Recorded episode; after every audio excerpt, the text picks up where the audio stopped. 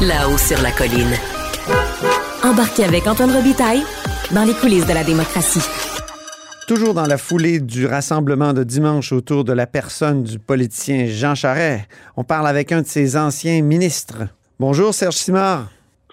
Bonjour, M. Antoine. Ça va bien? Ben oui, ancien député libéral de Dubuc, ancien ministre délégué des Ressources naturelles et à la faune.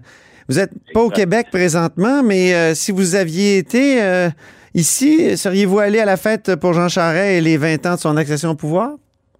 Oui, je suis allé, oui, oui. Enfin, c'est clair, avec, avec tout, le, tout le respect que je dois à M. Charest, c'est certain que j'aurais été, oui.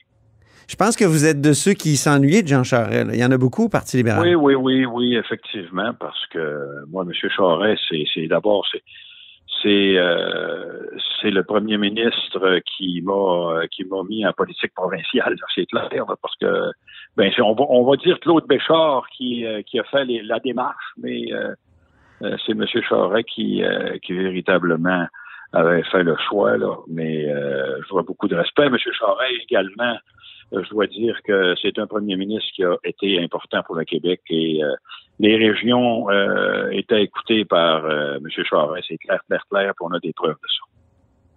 Et c'est pas le cas aujourd'hui. Je pense que vous l'avez dit là, autour de vos critiques de, au sujet de Dominique Anglade et de son, son choix de rejeter le projet GNL Québec. Oui, c'est ça. Je, peux comprendre que le gouvernement a le droit de décider qu'est-ce qu'il veut, mais moi, ça faisait longtemps que, que je parlais à Dominique là-dessus. Et puis, ça faisait longtemps que je parlais véritablement au, euh, au conseil, je vous dirais, de, de du parti. Et puis, euh, on m'a jamais dit, on m'a jamais mis au courant de ce qui s'était passé là, euh, de, de ce, de, d'être négatif sur ce projet, parce qu'en réalité, lorsqu'on parlait dans ce projet-là, là, d'acceptabilité sociale, oui, c'est vrai que euh, je vais vous dire, pendant les audiences du BAP, c'est vrai qu'on s'est fait jouer un tour, là, parce que c'était à peu près tous à 80% je vous dirais, vont, euh, je vais plutôt mettre, non, euh, peut-être 60% des gens de Montréal. C'était des gens qui étaient payés pour être ici, c'était des gens qui, qui sont venus parler contre ce projet-là, mais euh, parce que vous savez, dans dans la loi sur le développement durable, c'est bel et bien écrit, dans l'acceptabilité sociale, c'est par les gens du milieu où le projet se réalise. Et, c'est, et quand, quand j'ai entendu ce qui s'est passé, là, euh, parce que j'ai assisté à toutes les, à toutes les rencontres, évidemment. Est-ce que le parti... C'était accepté, c'était accepté dans notre région à 85% et euh, c'est pas vrai que l'acceptabilité sociale. Est-ce que le Parti libéral actuel euh, pourrait, devrait changer d'idée là-dessus? Est-ce qu'il devrait se rallier au projet GNL Québec, le, promettre de le relancer? Ben, moi, je pense que oui, mais de toute façon, comme je vous dis, revenir en arrière avec tout ce qui s'est dit là-dessus. Euh, mais sauf que si vous lisez euh, véritablement le rapport du BAP, il disait qu'il mettait en doute les, les, les contrats signés par l'entreprise avec les euh, avec les Européens, alors qu'on sait très très bien qu'il y avait déjà des contrats de signer avec l'Allemagne, puis on sait qu'aujourd'hui, court après le gaz naturel. Là. Et mm-hmm. c'est moi je dis qu'on a fait un faux pas, mais c'est comme ça que ça fonctionne. Qui a fait un faux pas, le parti ou le gouvernement Legault? Ben, le gouvernement, le gouvernement actuel et également le Parti libéral avec Dominique Anglade. C'est ce que moi, c'est une des raisons pour lesquelles j'ai critiqué énormément euh, Dominique, parce que euh, on a, on a, euh, je me suis réveillé moi en écoutant l'Assemblée nationale que elle a fait une sortie incroyable justement la veille du BAP en disant qu'il fallait que le premier ministre se mmh. départisse de ce projet-là, etc., etc. Là, on va, mmh. pas les mots exacts, mais je pense que vous les avez plus que moi, mais une chose est certaine, c'est que j'étais bien déçu de, ce, de, cette sortie-là. Qu'est-ce qui cloche actuellement avec le Parti libéral du Québec euh, en région? Ben, qu'est-ce qui cloche? C'est qu'au moment où on se parle euh, avec les régions du Québec, il faut se rappeler qu'il euh, s'est dit quand même pas mal de choses pour le parti. Oui. Et puis, faut également, vous savez, il y a 80, il y a, on, va, on va dire 75% de la population francophone dans les régions du Québec. Là. Et puis, on a fait, on a fait des erreurs euh, dans la dernière campagne. Lesquelles? On a fait des erreurs parce qu'on était en avance. Juste un bel exemple, c'est c'est la question qui a été posée à monsieur à monsieur le premier ministre là, euh, à savoir si on pouvait faire euh, si on pouvait faire notre marché avec 75 dollars par semaine là, il a fait un Ah oui. Ça. C'était c'est pareil comme une tempête de sable. c'est là qu'à ce moment-là, on s'est, je vais dire comme on dit, on s'est fait une scène blastée complètement. On et puis on est descendu d'une façon incroyable. Ça, c'est en 2018. Il faut bien se le dire, là. Et puis, euh, c'est des francophones qui n'acceptaient pas ça. Et euh, mm. je dois vous dire qu'on a payé à note, c'est clair. Puis en 2022?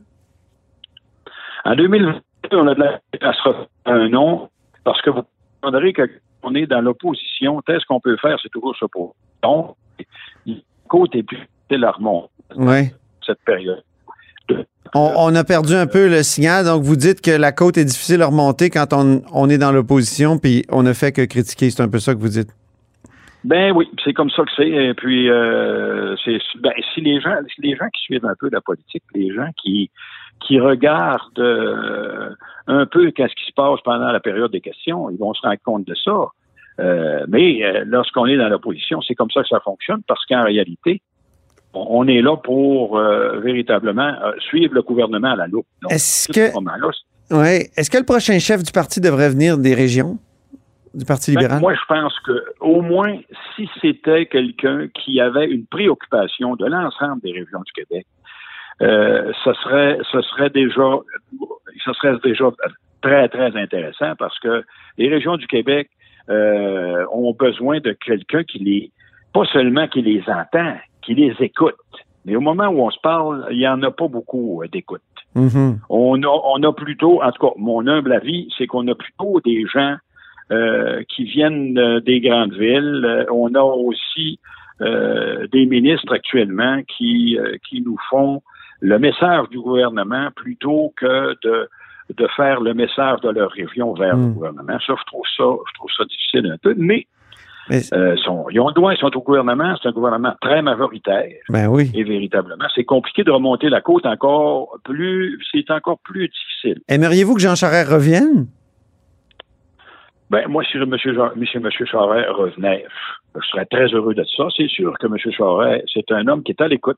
Il a toujours été à l'écoute des régiaux. Ma région, moi, à moi, tout au moins, on parle de ce qu'on connaît bien. Ma région s'est développée d'une façon euh, très intense lorsque M. Charest était, premier ministre.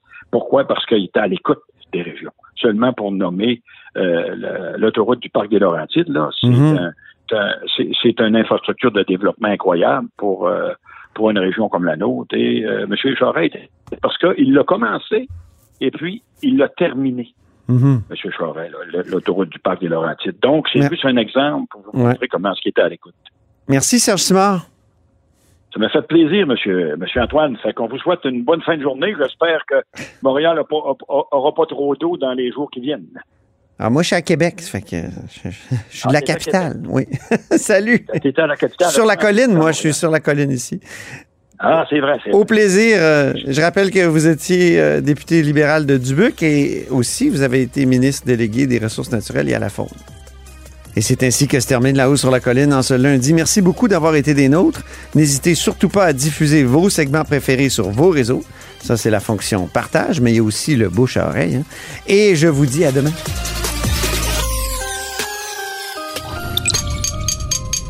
Cube Radio.